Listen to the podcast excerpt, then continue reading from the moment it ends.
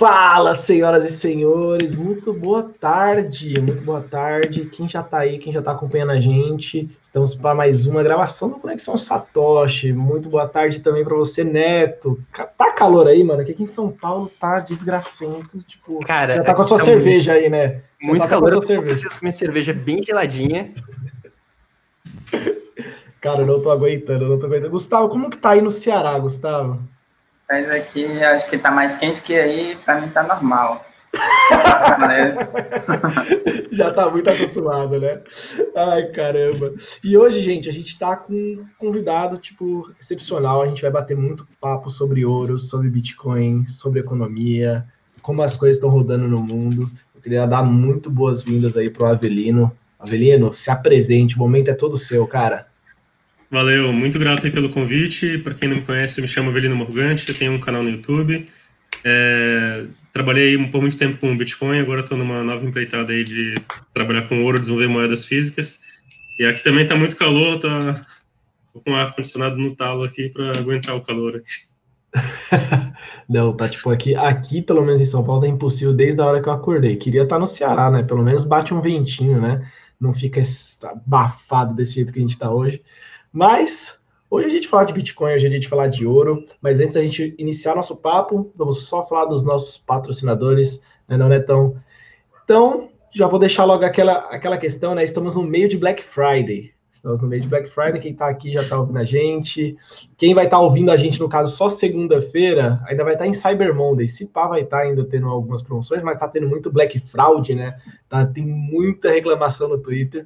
Mas uma coisa que você não pode perder é a oportunidade de ganhar Bitcoin nas suas compras, né? Por isso o Engoback vem para resolver isso para você. Você pode ali ganhar cashback em Bitcoin e outras criptomoedas. Quais são as criptomoedas, Neto? Cara, tem Bitcoin, tem Nano, não esqueci da Nano, muito importante. Tem Litecoin, enfim, tem Pax Gold, para velhano que gosta de, de ouro aí. E, enfim, a gente vai adicionando outras moedas, tem, tem Ether, tem de tudo ali, tem um pouco de tudo para quem quiser diversificar em cripto.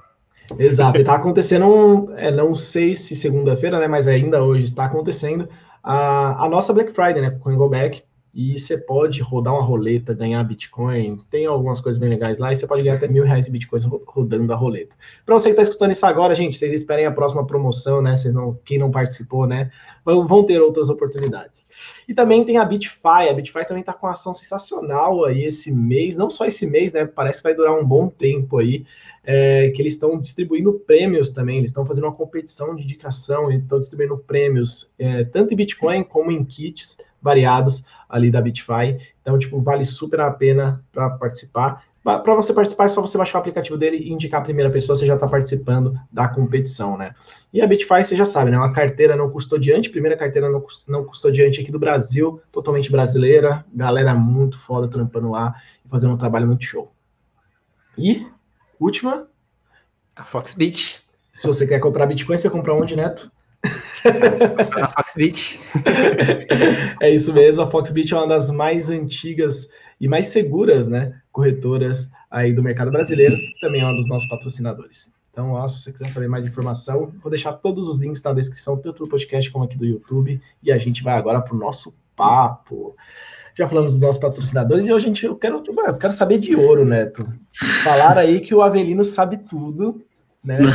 Cara, e eu quero saber, tipo, esse tudo que ele sabe. Cara, o Avelino, ele não só tudo sabe não. de ouro, sabe? Não, conhece muito de ouro, mas de sobrevivencialismo, é, Bitcoin, enfim, o Avelino é um cara que, que tá, tá ali no, no topo do Cypherpunks Brasil, né? Avelino, pergunta: quando que você conheceu o Bitcoin? E aí já é a curiosidade, né? Pra saber quando que ele comprou a primeira vez. Quando que você conheceu o Bitcoin? Como começou a sua história com o Bitcoin? então, é, eu acho que os meus primeiros bitcoins eu comprei na Foxbit, inclusive. Foi lá por, acho que 2013 ou 2014. Eu não lembro, eu não lembro ao certo preço, mas eu acho que tava uns 500 reais por aí. Eu lembro, eu só lembro que eu comprei, é, acho que tava uns 500 reais, eu comprei, foi até 1.500 reais, assim, foi só alegria, assim. Na época eu era estudante, eu não tinha muita grana, eu conheci o Bitcoin pelos vídeos do, do Daniel Fraga. Aí, Daniel Fraga. Eu, eu sobrevivia na faculdade, assim, eu tinha uma bolsa na faculdade, mas eu sobrevivia formatando computador, é, vendendo umas coisas no Mercado Livre e tal. E aí eu vi, vi os vídeos do Daniel Fraga e coloquei minha, minha meu, sei lá, meus mil, mil ou dois mil reais que eu tinha de poupança na, em Bitcoin. E aquilo me ajudou muito, assim, a pagar a conta mesmo nos meses seguintes. É, nos meses seguintes me, me ajudou mesmo a pagar a conta. Depois eu lembro que eu vendi uma câmera mais, mais para frente, uma câmera, é, uma super zoom, e eu comprei cinco bitcoins. Assim, eram uns mil e uns 1.800 reais ou 2.000 reais que eu, que eu consegui na câmera. Eu sei que eu troquei por 5 bitcoins. Aí o negócio subiu. Eu sei que com esses 5 bitcoins eu consegui uns 10 ou 12 mil reais, que me ajudou a manter assim o resto do ano, assim. Então me ajudou muito, assim. O Bitcoin me ajudou muito a pagar a conta mesmo, porque eu, eu era muito fodido mesmo, muito pobre quando era estudante. E ajudou a pagar aluguel, conta de luz, comida também, tudo. Cara, normal. O Bitcoin já me ajudou a pagar passagem para ir para faculdade, tudo. É, é muito legal esse primeiro contato com Bitcoin, né? Tipo, normalmente que tem ali um grande público classe C e D, né, do Bitcoin, que eu acho que inclui nós quatro aqui nesse momento, que, cara, Bitcoin realmente, em algum momento a gente pega ali a pequena valorização e usa para pagar conta mesmo, não está pensando no longo prazo bem um pouco e depois as coisas vão melhorando que você realmente compra ativamente Bitcoin e vai realmente transformando aquilo é, no que você está tentando construir, né? Uhum. E, e essa paixão por ouro veio quando? Perdeu a paixão por Bitcoin ou não? Não, eu só, eu só tô fora do mercado agora no momento, eu acho. a gente pode falar sobre isso, né? Acho que tá, a gente está num momento muito perigoso para se investir em qualquer coisa e eu estou me dedicando mais a, aos meus preparativos, digamos assim. Ouro, tem um livro aqui que eu gosto de mostrar, que é o livro do meu pai. É, meu pai foi garimpeiro nos anos 80, então eu, eu, ele sempre falou de ouro comigo, né? Falou, ele sempre falou de ouro comigo, do, da época que ele viveu no garimpo. Ele sofreu muito no garimpo, pegou malária, perdeu muito dinheiro no garimpo, foi perseguido, foi até até quiseram matar meu pai por, é, indo atrás do ouro dele. Tá tudo escrito nesse livro aqui, né? Então, ouro. Livro? Ouro de tolo. Ouro de tolo. Então, é, meu pai sempre falou do ouro. E quando eu comecei a estudar a escola austríaca, boa parte dos austríacos, antes do Bitcoin se popularizar, defendiam o ouro. Até o, o próprio Fernando Urich, várias figuras aí é, o, o Frederick, próprio Frederick Hayek, todos esses austríacos clássicos defendem o ouro, até que surgiu o Bitcoin, que foi uma inovação, inclusive criada por austríacos. Então, assim, o ouro sempre, eu sempre gostei, mas estava meio apagado. Quando, gente, quando eu percebi que a gente estava perto de uma crise financeira, eu lembrei do ouro e, e, Bitcoin, tanto que meu bordão, acho que 2018, 2019 inteiro foi compre ouro e Bitcoin. Sai repetindo. Bitcoin Saía repetindo isso aí nos grupos, compre ouro e Bitcoin, compre ouro e Bitcoin. Feito um mantra, assim. Eu vi muito isso. Eu comprei ouro e Bitcoin. Na real, eu só comprei Bitcoin, mas eu me lembro muito que eu vi assim, caramba, é, presta atenção no que o Avelino tá falando, o Avelino vem acertando. Eu sempre pensava isso. Comprei ouro e uhum. Bitcoin, não sei o quê. Aí vi as notícias de mercado. Aí depois uhum. ele começou a falar compre comida. E aí eu prestei atenção. Eu, caramba, o que esse cara tá falando compre comida? Foi o Neto. É, agora, o Neto foi, foi, o Neto falando no começo da, da pandemia, assim, que começou a fechar tudo. Ele compre cigarro e Coca-Cola. é, eu comecei a realizar um pouco do ouro e Bitcoin, assim, que vim, vim numa alta aí. Ouro eu comprei abaixo de 100 reais e Bitcoin é melhor não falar quanto foi. Mas, mas eu realizei um pouco e, e investi mais na, na, minha preparação, digamos assim. Hoje eu tenho, estou fazendo sistema de captação de água da chuva, tenho um painel solar, estoque de comida para dois anos, arma, munição, horta, imóvel, é, combustível, ferramentas. Foi tudo para você. E hoje você, é, quando a gente estava ali, né, pré aqui ao vivo, né, pré-gravação, você comentou uhum. algumas coisas que você está realmente desenvolvendo, né? Além disso tudo, essa preparação que você falou, né? É, que hoje você tem coisas ali que te mantêm durante um bom tempo, né? Você está realmente preparado caso qualquer coisa aconteça. Mas você também comentou de algumas coisas que você está preparando como negócio também, né? Voltado para o mercado de ouro. Sim, eu tô, eu tô abrindo uma empresa que na verdade são duas ou três empresas na mes no mesmo por trás do mesmo CNPJ eu estou abrindo uma, joalheria, primeiro, uma purificadora de metais preciosos, que é mais uma, uma coisa relacionada à química, você é, purificar prata, purificar ouro e tal, e uma empresa de cunhagem de moedas, barras e lâminas de ouro. E aí eu posso explicar por, por que essa estratégia, por que eu saí do mercado de Bitcoin, mas, mas resumidamente, eu acho que o mercado de Bitcoin, para mim, que era P2P, tinha muitos riscos legais, burocráticos, não estava mais valendo a pena como P2P, embora eu separe o mercado de Bitcoin do Bitcoin em si, que são duas coisas diferentes. Uma coisa é você ter Bitcoins, outra coisa é você trabalhar com mineração ou com P2P. Aí é um outro tipo de pele em, de pele em risco, é bem mais complicado, digamos assim. É... Desculpa interromper, eu acho que é mais é, é, interessante também tu começar falando por que tu entrou no mercado de Bitcoin. Tu ouviu o Daniel Fraga falar sobre, tu estava na faculdade, Sim. e qual foi, assim, o, o pensamento, o gatilho que te fez, eu, eu vou comprar esse negócio aqui, vou, vou ver o que é que dá. Foi pensando no longo prazo, curto prazo? Não, eu, eu, eu, não pensei eu não pensei, no início, eu não pensei mesmo em Bitcoin, ah, vou ficar rico mesmo. Eu, eu era um estudante de computação, eu gostava muito de sistemas distribuídos, criptografia, eu, eu entrei, eu comecei a estudar o Bitcoin é, por conta do Daniel Fraga, ele me passou uma seriedade, assim, porque ele era, forma, ele era estudante, de, ele era formado em computação, então, pô, esse cara deve saber do que está falando, eu estudar aqui. Aí eu vi que usava criptografia simétrica, estudei o que era blockchain e tal, e me interessei bastante. Então, a princípio, foi por esse interesse de, de ter uma coisa que o Estado não controlava, que o Banco Central não podia intervir. A princípio foi por isso. Depois, depois virou negócio, porque, sinceramente, assim, a gente sempre tinha essa impressão. Antigamente, pelo menos, sei lá, o Bitcoin custava 500 dólares. Pelo menos eu não achava que ia bater 20 mil dólares. Assim, ninguém Acho que poucas pessoas, poucas pessoas tinham essa visão. Ah, vai, já subiu até 500 dólares. Eu acho que vai se manter mais ou menos por aí e tal. Eu lembro até quando o Bitcoin passou a, a onça do ouro, foi uma festa. A onça do ouro estava uns 1.200 dólares, eu acho. É, e a gente achava que, ah, não sei, 20 mil dólares, né? E hoje se fala em 50 mil dólares. Eu não duvido, eu, não, eu nunca, eu não aposto contra o Bitcoin assim, no sentido de ficar, ficar na ponta contrária porque o preço eu não, não, não, sei mesmo onde vai parar. Mas primeiro foi por essa questão mais ideológica, assim, mais relacionada ao movimento cypherpunk, de ter algo é, que o Banco Central não, não controla mesmo. Depois virou negócio. Foi o sonho cypherpunk virando realidade, praticamente, né? É, eu vi Caraca. que o negócio realmente funcionava, assim, não era uma utopia, digamos assim. Uhum. E hoje, como a gente estava conversando um pouco antes na, de começar a live, você está juntando essas duas essas duas ideias, né? A ideia cypherpunk com a sua paixão já que havia por ouro é, nessa sua nova empreitada, né? Uhum. Como, como que está juntando isso tudo? Como que quais são suas ideias aí? É, assim, eu como um cypherpunk, né? Eu percebi que é, imagine o dinheiro como uma plataforma. Imagine o dinheiro como um sistema operacional. Você tem lá o Windows, o Mac, o Linux, né?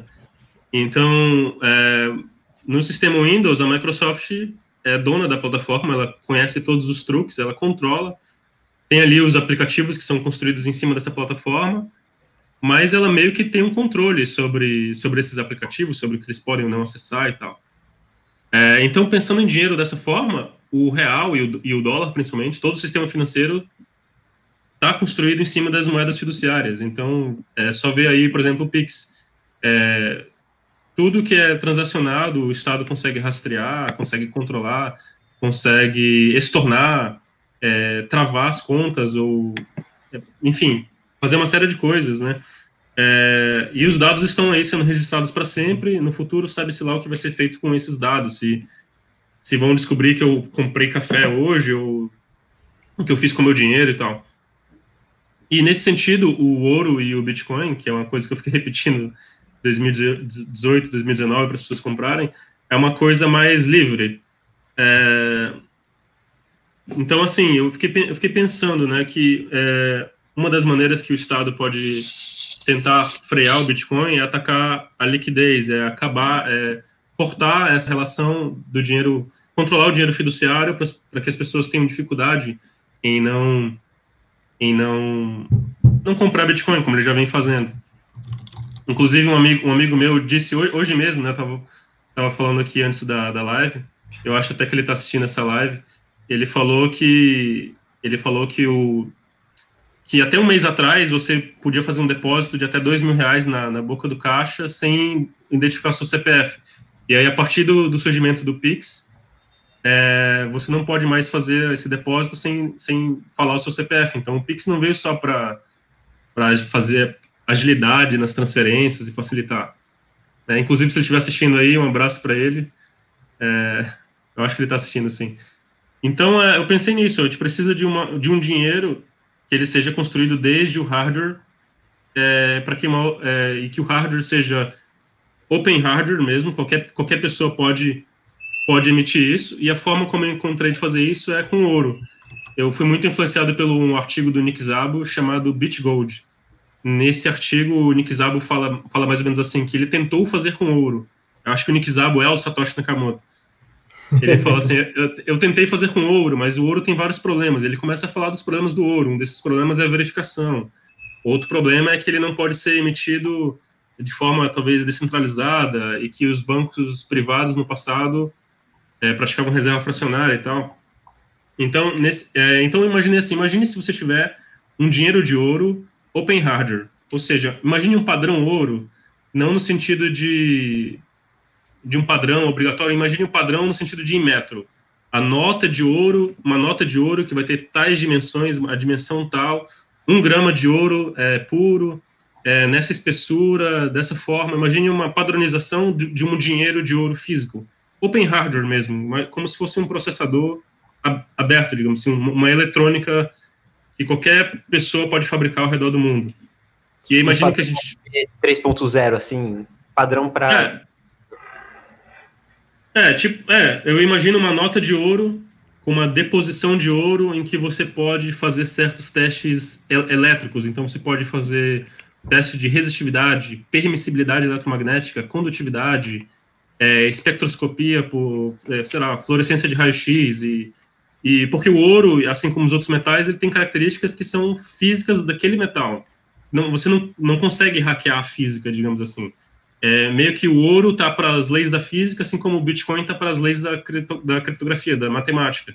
Então você não tem como hackear o ouro. É, pensem, por exemplo, nisso daqui, é uma nota de real, né, uma shitcoin.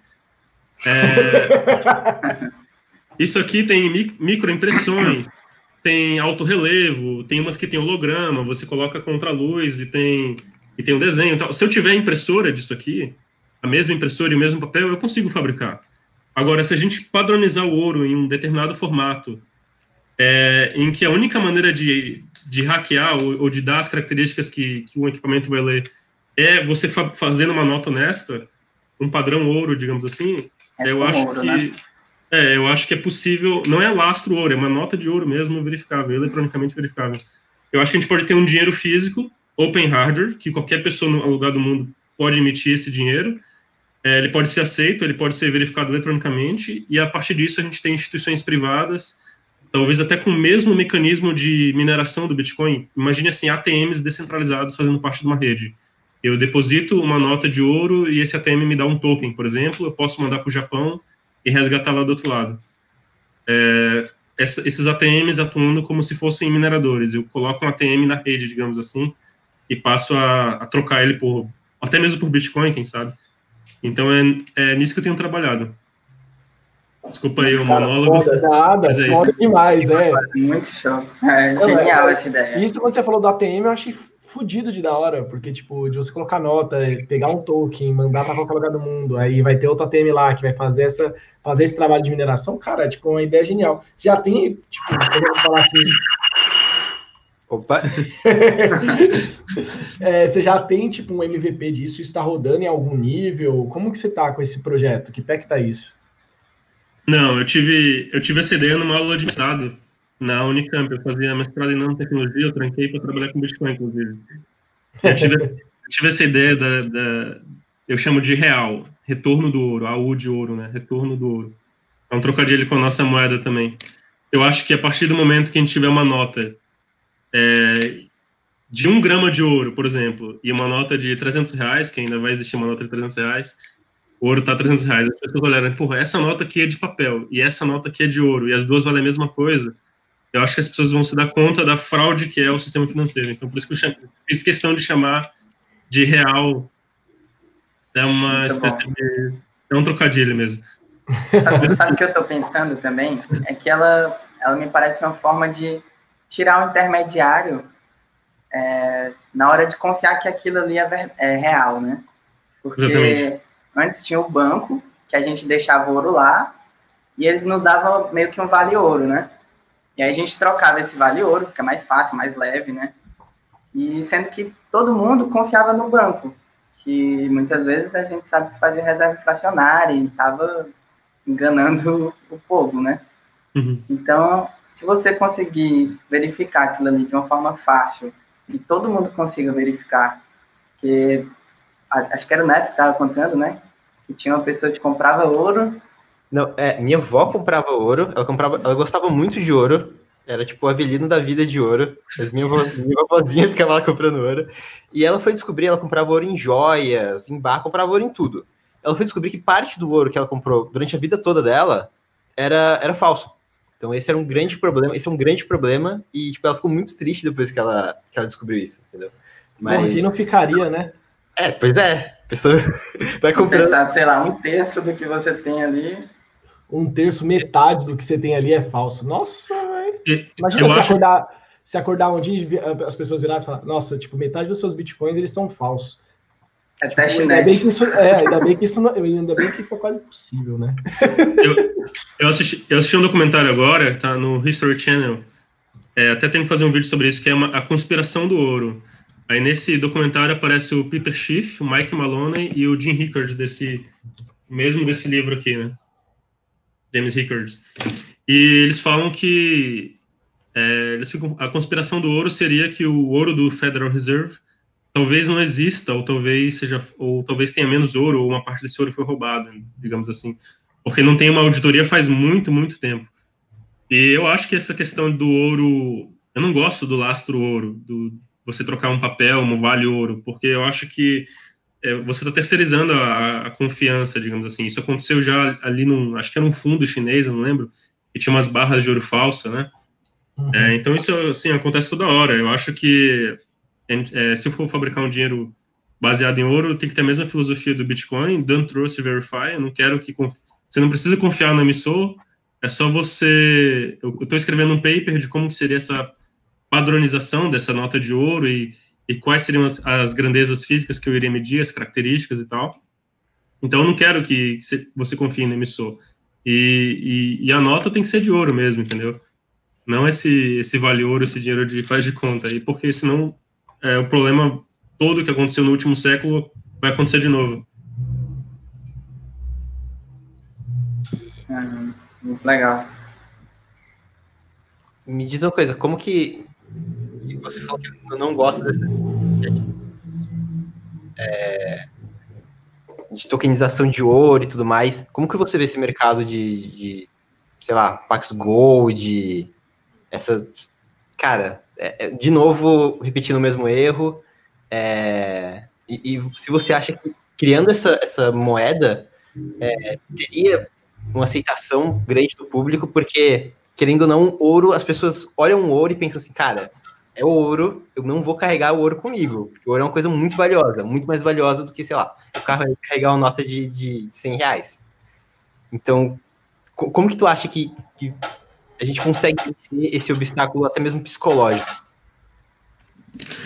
É, eu, não, eu não gosto muito de, de tokenização ou títulos ou fundos de ouro, porque eu costumo falar que só existe ouro físico. Então, o ouro é um metal físico, assim como o Bitcoin é um registro lá no blockchain, só existe o Bitcoin no blockchain, não existe, sei lá, outras, outras maneiras de Bitcoin falso que o pessoal usa por aí.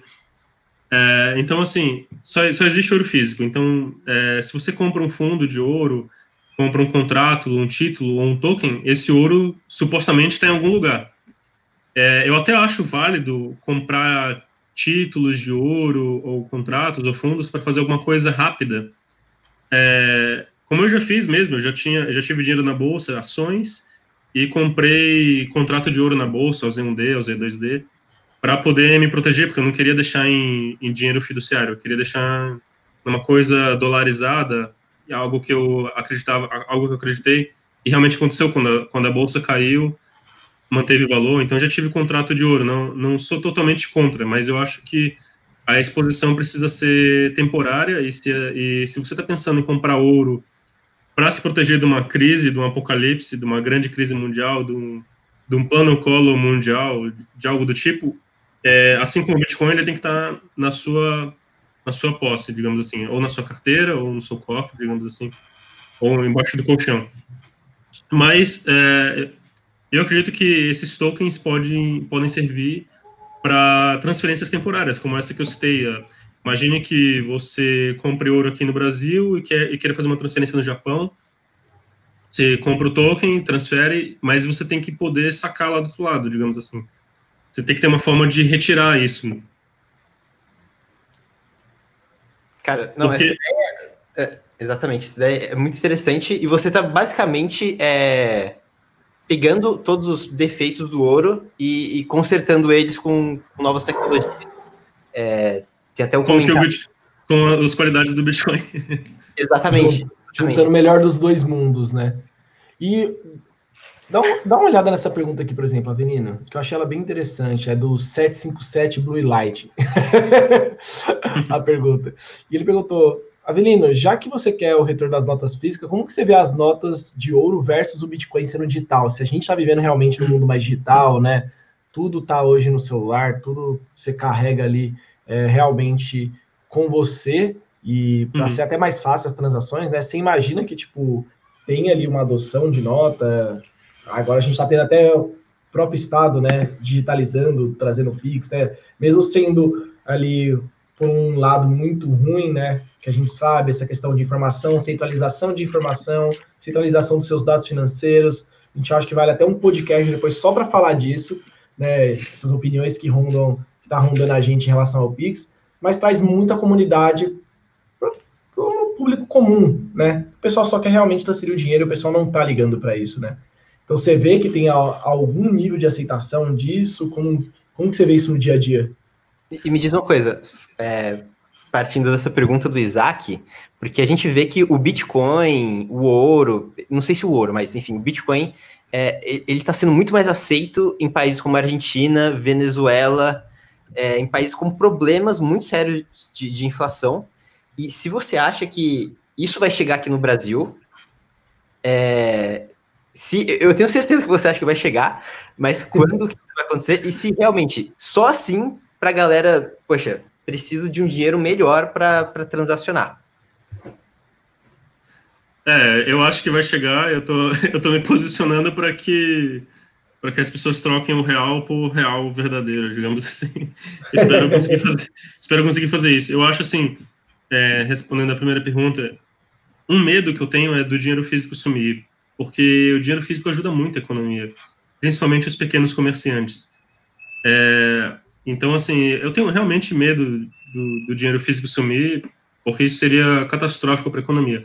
Eu não acho que ele vai sumir agora, pode demorar uma década, duas, mas eu acho que ele tem talvez uma geração, porque principalmente aqui no Brasil, é, a realidade de São Paulo, de Brasília, não é a mesma realidade do Amapá ou do, ou do interior do Acre, por exemplo, ou, ou ou de certas cidades no, meio do mato, no, no, Amazonas, onde até mesmo a internet via satélite é ruim, porque tem muitas nuvens ou coisa do tipo, é realmente no meio do mato.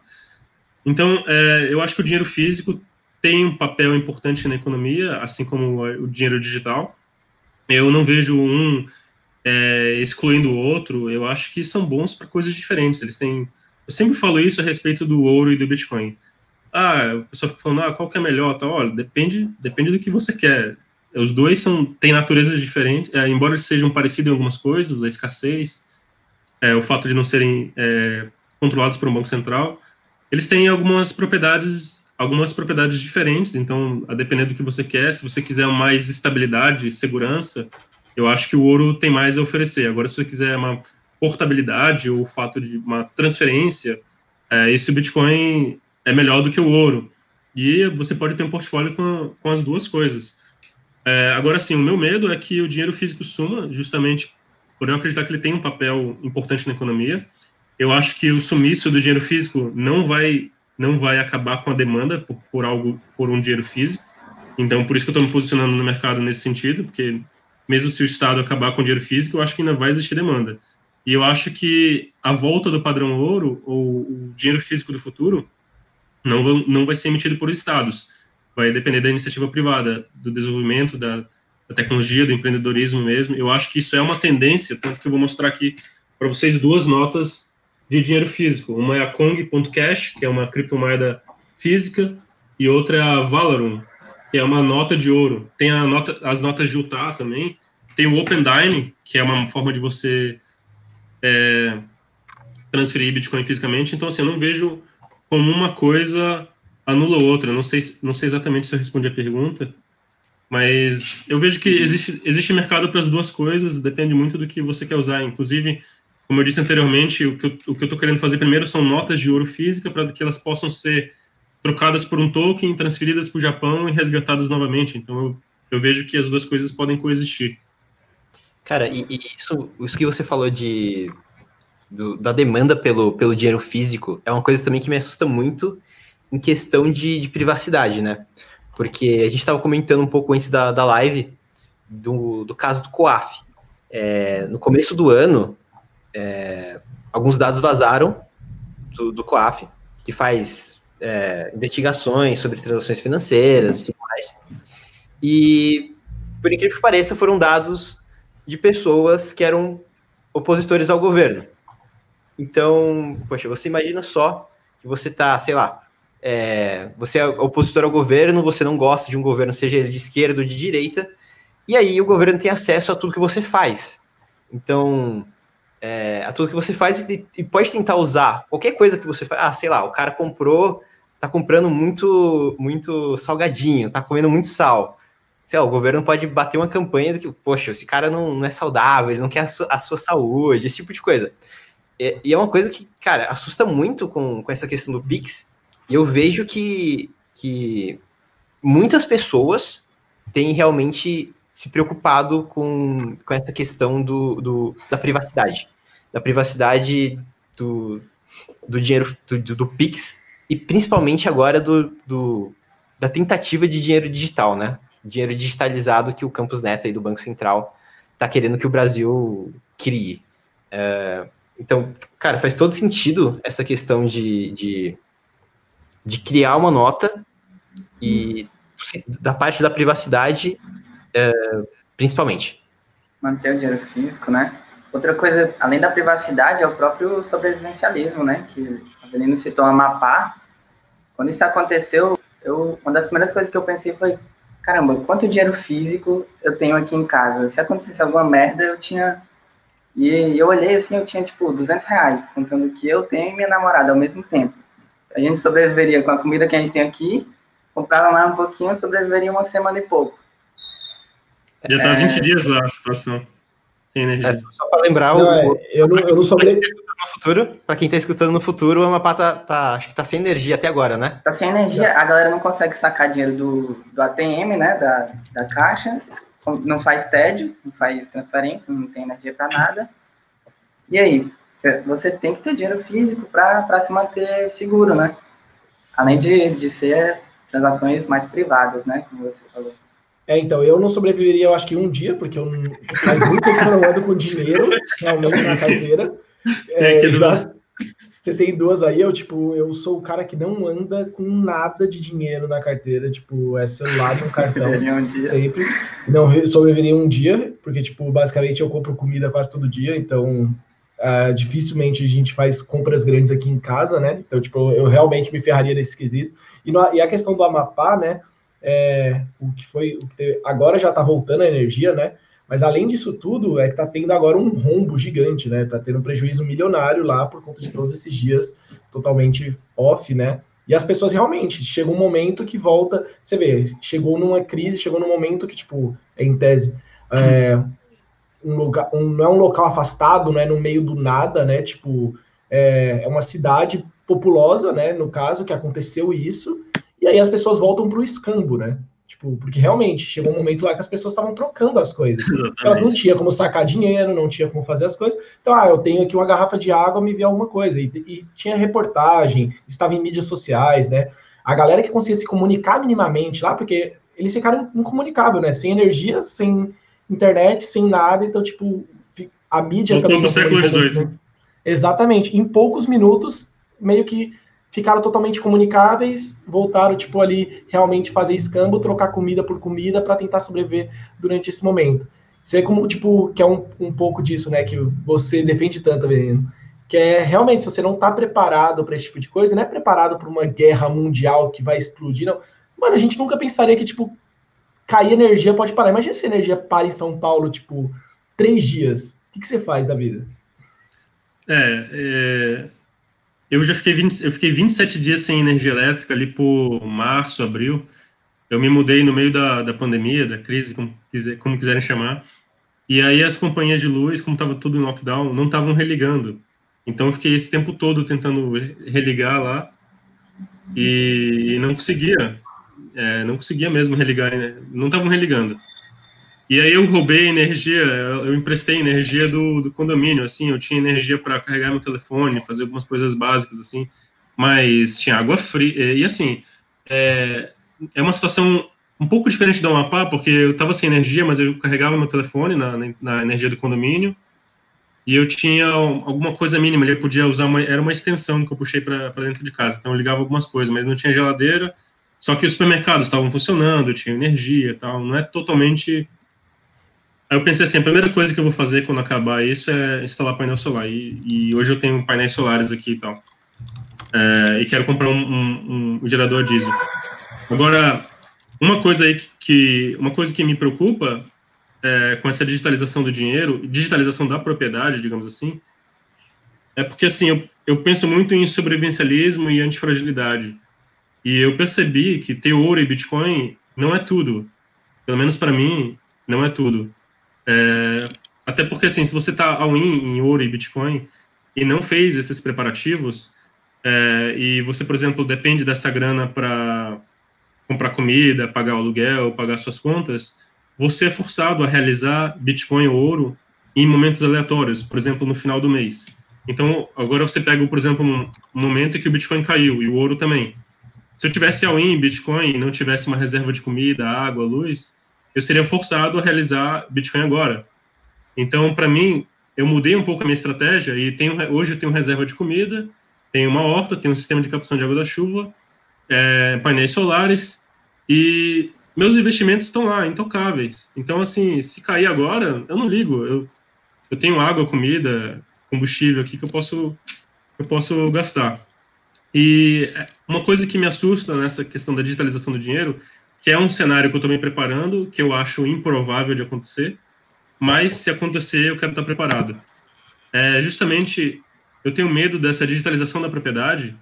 É, vocês viram o que aconteceu com o STF agora, que foi invadido, hackeado, e teve todos os processos lá cifrados. Imagina se isso acontece com o Banco Central, por exemplo. Todo, toda a grana, é, mesmo, que, mesmo que eles consigam reverter. Imagine que aconteça por uma semana e os sistemas ficam fora do ar. A parte de transferência do real. Ferrou, digamos assim. Então eu tenho procurado me preparar para esses cenários também, mesmo acreditando que eles possam ser improváveis, eu prefiro estar preparado, digamos assim. Cara, e você tocou num ponto bem interessante, que o Cointimes fez uma matéria, acho que uns dois meses atrás, um mês atrás. Nós pedimos informações para o Banco Central de quanto que eles estavam gastando com segurança da informação, quantos, quantas pessoas da equipe estavam trabalhando em segurança da informação no, no sistema do e, e quantas dessas pessoas, e depois a gente não pediu isso, mas depois eu fui investigar, quantas dessas pessoas que estão trabalhando na programação do Pix, é, quantas delas são formadas em segurança e, e, se existe, ou se vai existir, alguma auditoria no Pix. E, cara, eu fiquei abismado em saber que é, só tinham quatro pessoas que realmente tinham formação no LinkedIn, é, focada em segurança da informação. É, o, o, dinheiro era apenas de 10 milhões para segurança, na verdade, para a equipe toda do, do, do, Banco Central. Ou seja, tem, tem, exchange que investe mais em segurança da informação do que o Banco Central. Que tem mais é... cabeças do que o Banco Central. Mas, exatamente, do que o Banco Central com o sistema do Pix. E pior, o pior de tudo, o pior é que eles não fizeram nenhuma auditoria de, de segurança. Ou seja, cara. é, só, é, só, é só bosta atrás de bosta. É só, quando o Neto foi contando essas coisas pra mim, eu só fiquei tipo, gente, mas como assim? Nossa. Tem, tem tudo para dar muito errado. Enfim, o, o, foi muito acessado. Eu espero bastante que, que, que as pessoas do Banco Central vejam a matéria. E porque, cara, seria desastroso se realmente o Pix, sei lá, acontecesse algum problema no Pix, que as pessoas perdessem todo o seu dinheiro, ou um cara simplesmente criasse é, milhões de, de reais e colocasse na economia, como já aconteceu é, outras vezes em outros países. Né? Não sei se vocês sabem, não sei se vocês realmente sabem, mas é, teve uma transação do, do sistema SWIFT, SWIFT, que é um sistema internacional que os bancos usam para mandar dinheiro e tudo mais. É um sistema bem arcaico, né? Então ele, ele é caro, ele, enfim, roda em tecnologias antigas. E o, o Fed, o, a conta do Fed, o maior banco central do, do mundo, foi hackeada e acho que roubaram 50 milhões, alguma coisa assim do gênero, é, de um país, se eu não me engano, era do Irã. Cara, Cara, isso é muito absurdo. Eu não vejo isso aí na mídia. É um problema real. Parece que é, que é uma coisa de filme, que parece que é uma coisa de, de série da, da Não. Mas não é. Tá no ali, sistema cara. bancário. No sistema bancário atual já tem fraude bancária de desvio de TED, clonar TED e tal, com empresas. E, e tem mais uma coisa, é, eu, não, eu não estudei a fundo do Pix, posso estar falando besteira, mas associar o e-mail ou o número de telefone acho que não me parece uma boa ideia. Uhum. Eu, eu ouvi falar sobre isso também, que, que a pessoa. Às vezes o número dela tá, tipo, em grupo de WhatsApp, com centenas de pessoas que ela não conhece, e aí um cara vê lá o número dela, né? Aí bota para lançar um, um Pix para ela, precisa nem confirmar nenhuma transação para ele, não. Só dizer que vai mandar um Pix, ele vê nome completo, parte do CPF, a instituição financeira que ele usa, né? Então, já consegue tentar aplicar um golpe no cara com essas informações, engenharia social. E, Nossa, e, e só o que a gente viveu, cair. e só o que a gente viveu nesse meio de pandemia foi esses golpes, né?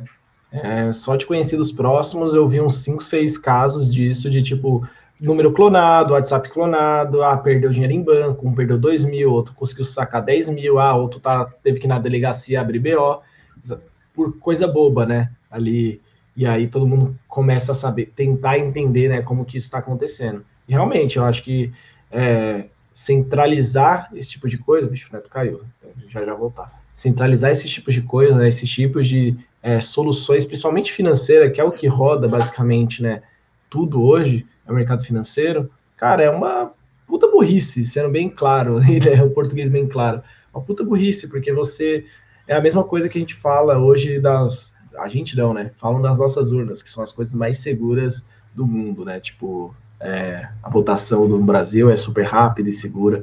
Cara, também é, tipo, a puta idiotice, sabe? Tipo, você não tem nem como garantir a segurança daquilo. Como a gente falou, tipo, o Pix ali tem quatro pessoas trabalhando para a segurança daquilo.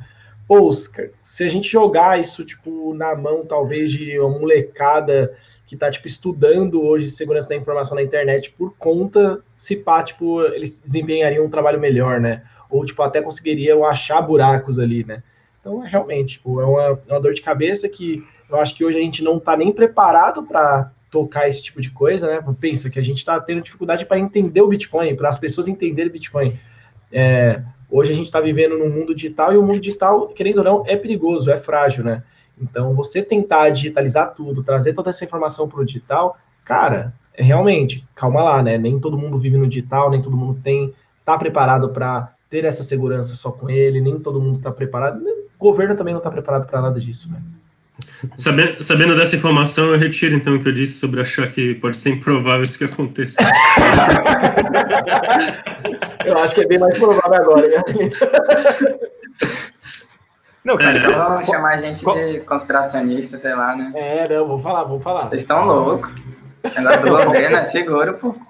Qual que é a probabilidade que vocês imaginam que, sei lá, em 2019, no começo de 2019, vocês estariam hoje falando que existe uma pandemia, que o governo vai te trancar em casa, que a maior parte dos governos do mundo estão te trancando em casa, que o Fed está imprimindo dinheiro adoidado, assim... Trilhões e trilhões. O, trilhões e trilhões. O, o Avelino se preparou para isso. Então ele... Cara... Eu acho que eu não me preparei o suficiente. ninguém, né? Acho é, que ninguém eu... imaginava isso. Para você ter uma ideia, é, eu vi em algum lugar que 20% da, de todo, todos os dólares que existem foram impressos em 2020.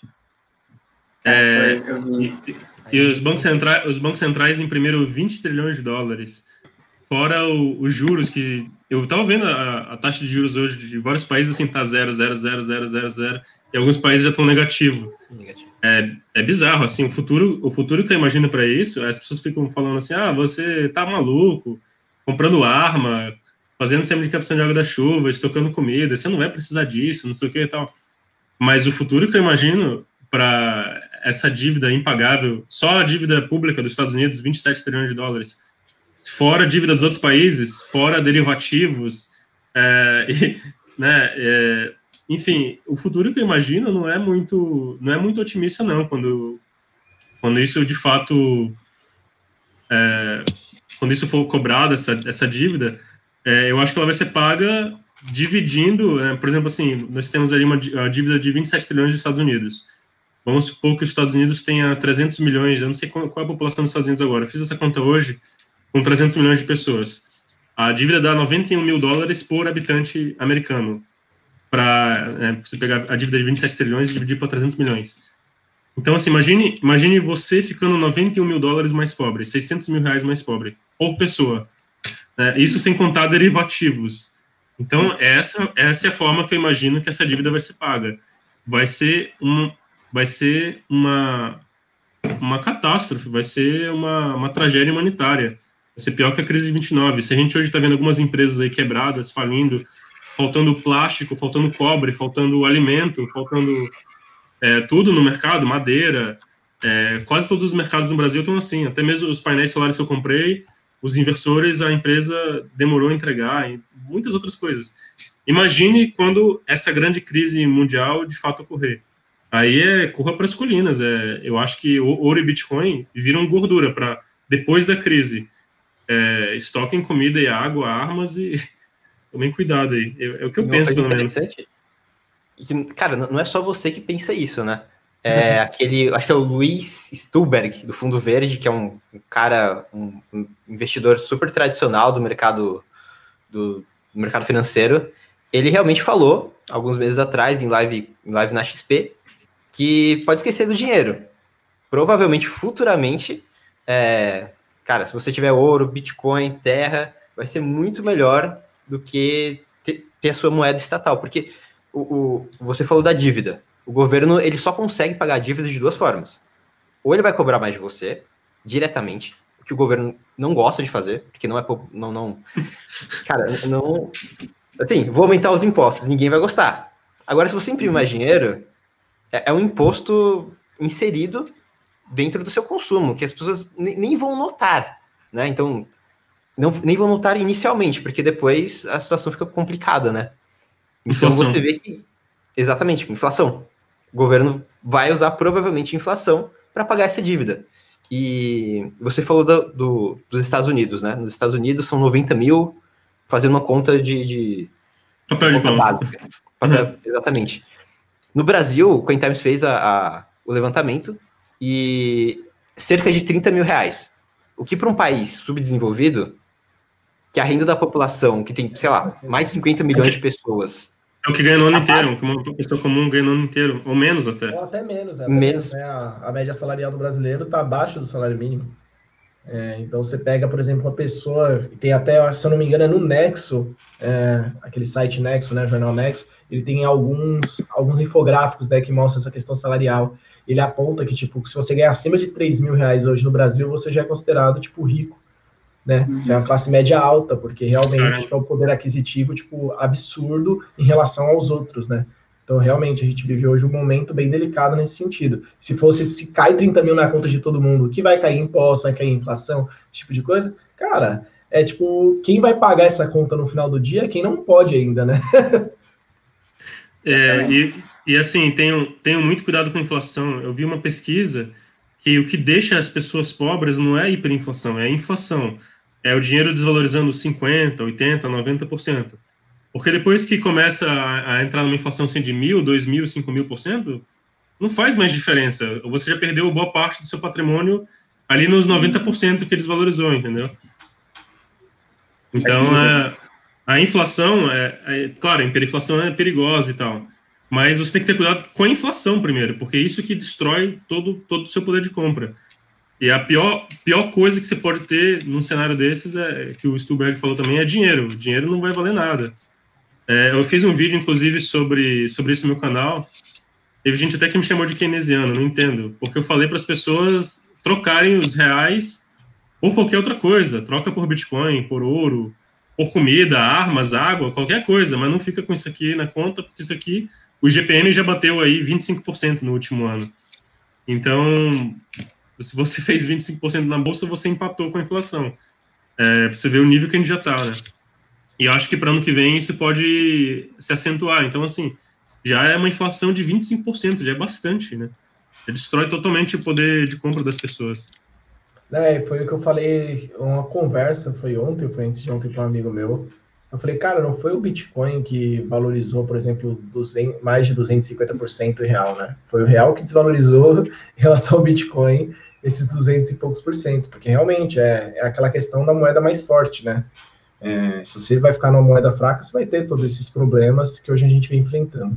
Mas voltando nesse só para a gente terminar esse assunto que a gente estava debatendo ali, é, sobre crise, sobre tipo o momento né, que a gente está, e o Kleber mandou isso. O ponto é, vamos estar vivos para isso? Tipo, realmente é uma coisa de curto prazo que pode acontecer, né? A gente tem até aquela página no Facebook que é todo dia um aviso que a grande crise vai chegar.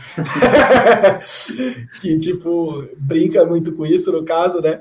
E aí é muito essa pergunta. Qual a sua opinião em, relação a isso, Belino? Tipo, é uma coisa que, tipo, a gente vai ver, você tinha comentado de uma geração, talvez 10, 15, 20 anos, né? Pessoal, qual é a sua, tipo, é a percepção sua mesmo, sua opinião em relação a isso?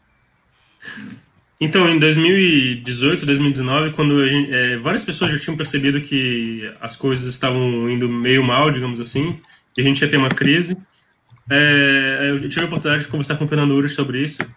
Eu perguntei para ele se essa era. Essa página que fiz foi eu, inclusive. Eu perguntei para ele, essa, essa é a grande. eu sei, essa, por isso que eu mencionei. É, essa é a grande crise mundial austríaca? Aí ele falou assim: não subestime o poder dos bancos centrais de jogar isso para frente. Isso pode levar 20, 30 anos para acontecer. É, porque, assim, basicamente o, o que tem sustentado isso tudo são os juros baixos, né? Então, agora, eu acho que o combustível está começando a, a, acabar, né? Agora que a gente custou nos juros a zero e juros negativo. Só que, novamente, como ele disse, não subestime o poder dos bancos centrais de, de adiar isso. E eu acho que uma forma que, que isso pode acontecer, de, dos bancos centrais adiar, que ele deu uma pista num, num dos últimos vídeos, o Fernando Ures, ele falou assim que se a moeda for digital, se os bancos centrais conseguirem implementar as CDBCs, é, porque um, do, um, dos problemas de você baixar os juros é o dinheiro físico. O dinheiro físico não deixa muito você controlar a taxa de juros perfeitamente. Agora, se o dinheiro todo for digital, você consegue implementar aí, eu não sei quem, quem disse isso, mas o Fernando citou numa, num dos vídeos, você consegue implementar aí taxa de juros a menos 3, menos 4%. Imagina isso, taxa de juros a menos 4%. Então. Tem um economista que escreveu até um livro que é A Maldição do Dinheiro Físico, né? Tipo, ele odeia o dinheiro físico. Ele, ele defende essa digitalização, né? Eu, eu já, já amo dinheiro físico, vou trazer liberdade. É, uhum. Então, é, eu acho que isso pode ser adiado. Agora a gente está chegando assim em alguns pontos meio bizarros, uns territórios desconhecidos assim. É, a dívida está muito alta, o juros já, já entrou em patamares negativos. É, o Fed imprimiu, acho que aumentou o balanço em 7 trilhões de dólares.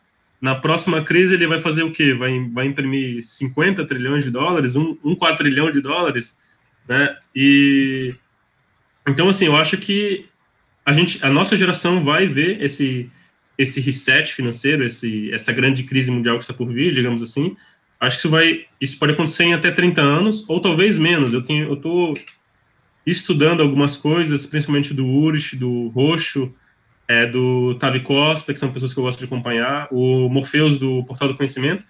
Eu estou bem assustado, assim, eu acho que a gente pode ter uma crise, sei lá, em uns dois ou três anos. Se você pegar aí o, as bolsas, é, tem subido, né, e o lucro das empresas tem diminuído. Você tem aí Tesla, é, tem uma outra empresa chamada Nikola, é, que, que, assim, o, o preço está lá em cima e elas não, não produzem nada, não, não dá lucro. A Tesla já vale mais que a GM, que a Fiat, que a Toyota, e tem várias empresas assim. Então, eu não sei se isso, se isso vai demorar muito, não. Eu estou me preparando para essa crise como se ela fosse ano que vem. Cara, e, e, você tocou nesse assunto e respondendo ao Kleber, na minha opinião, é, a situação, na minha opinião, não, não, somente na, não somente na minha opinião, mas você vê na mídia e tudo mais, que diversos economistas estão realmente preocupados com a situação fiscal do Brasil.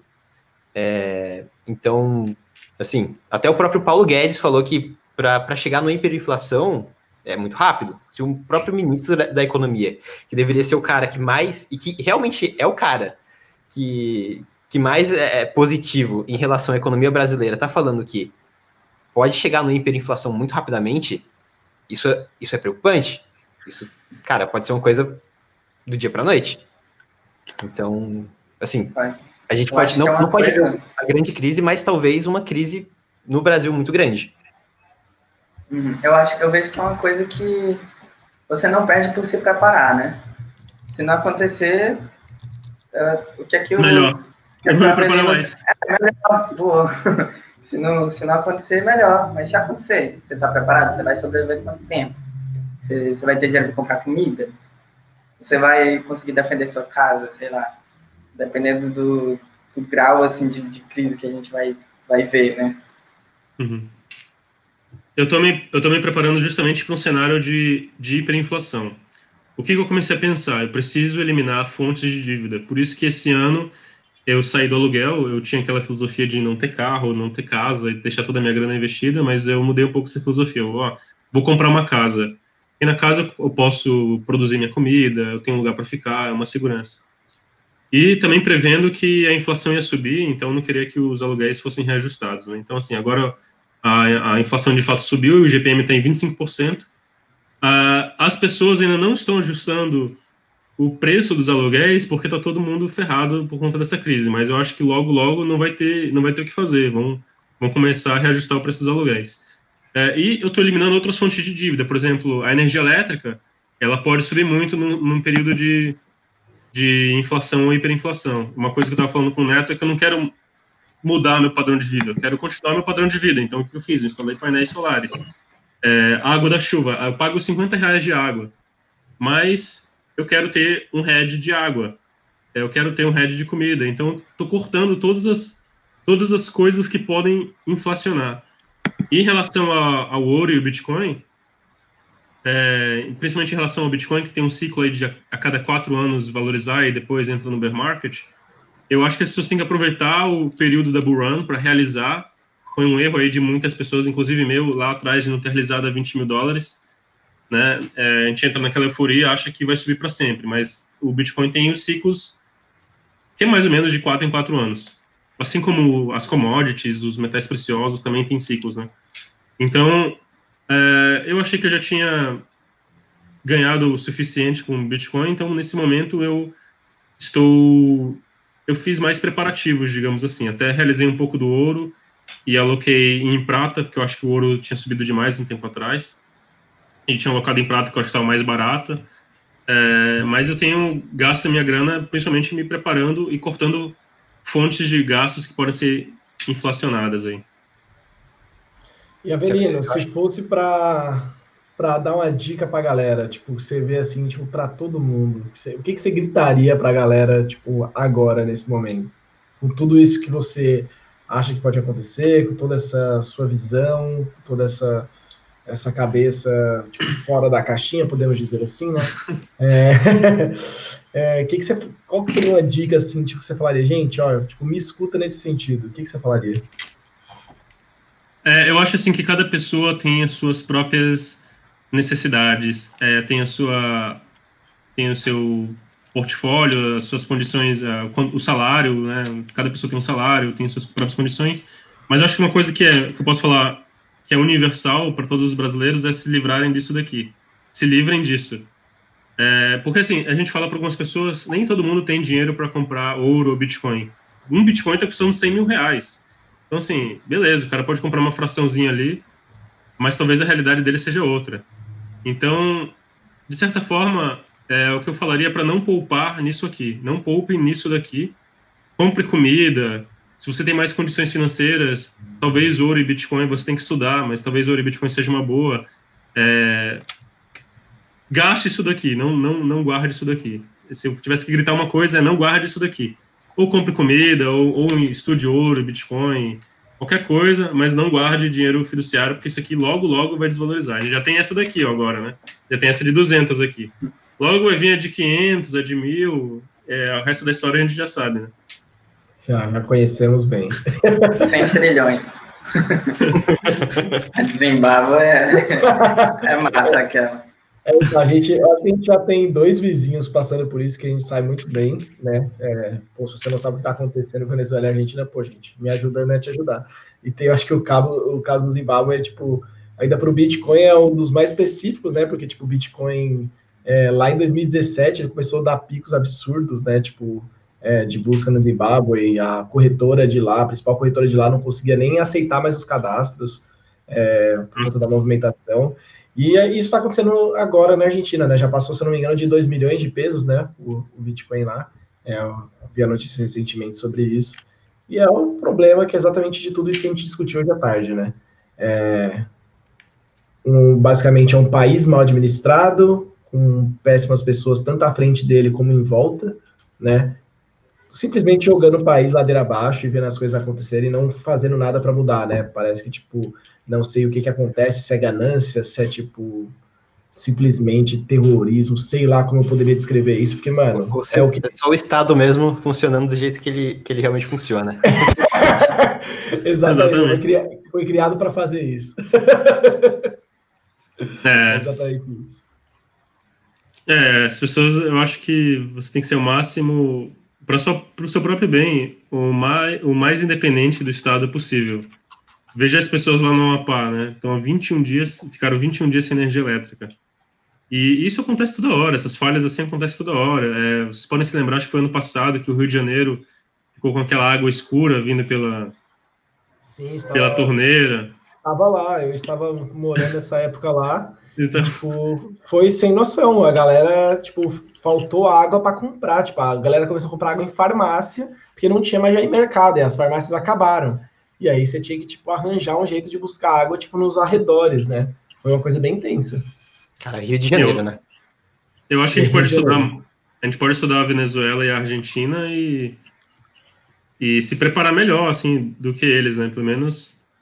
É, pelo que eu tenho visto, por exemplo, assim, em Minas Gerais e aqui no oeste de Santa Catarina tá faltando água. Então, essas coisas acontecem direto, assim, é, as pessoas ficam pensando, ah, isso é improvável de acontecer, mas aconteceu no Rio de Janeiro. É, o Amapá, o que aconteceu no Amapá, acho que provavelmente pode acontecer, talvez em Florianópolis ou em algum, algum alguns outros lugares do Brasil.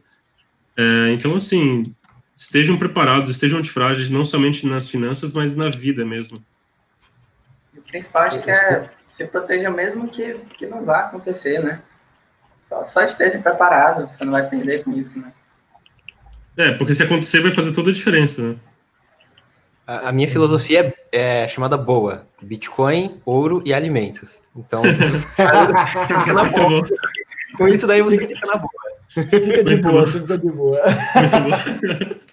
Legal. Melhor, acho que a melhor dica para a gente encerrar o podcast de hoje fica na boa, gente. Bitcoin fica na boa. alimentos. Fica na boa. E é isso, gente. Avelino, eu queria agradecer você super por ter batido esse papo com a gente. É... Nossa, aprendi bastante hoje com você. É, espero que todos esses projetos que você está desenhando saiam do papel.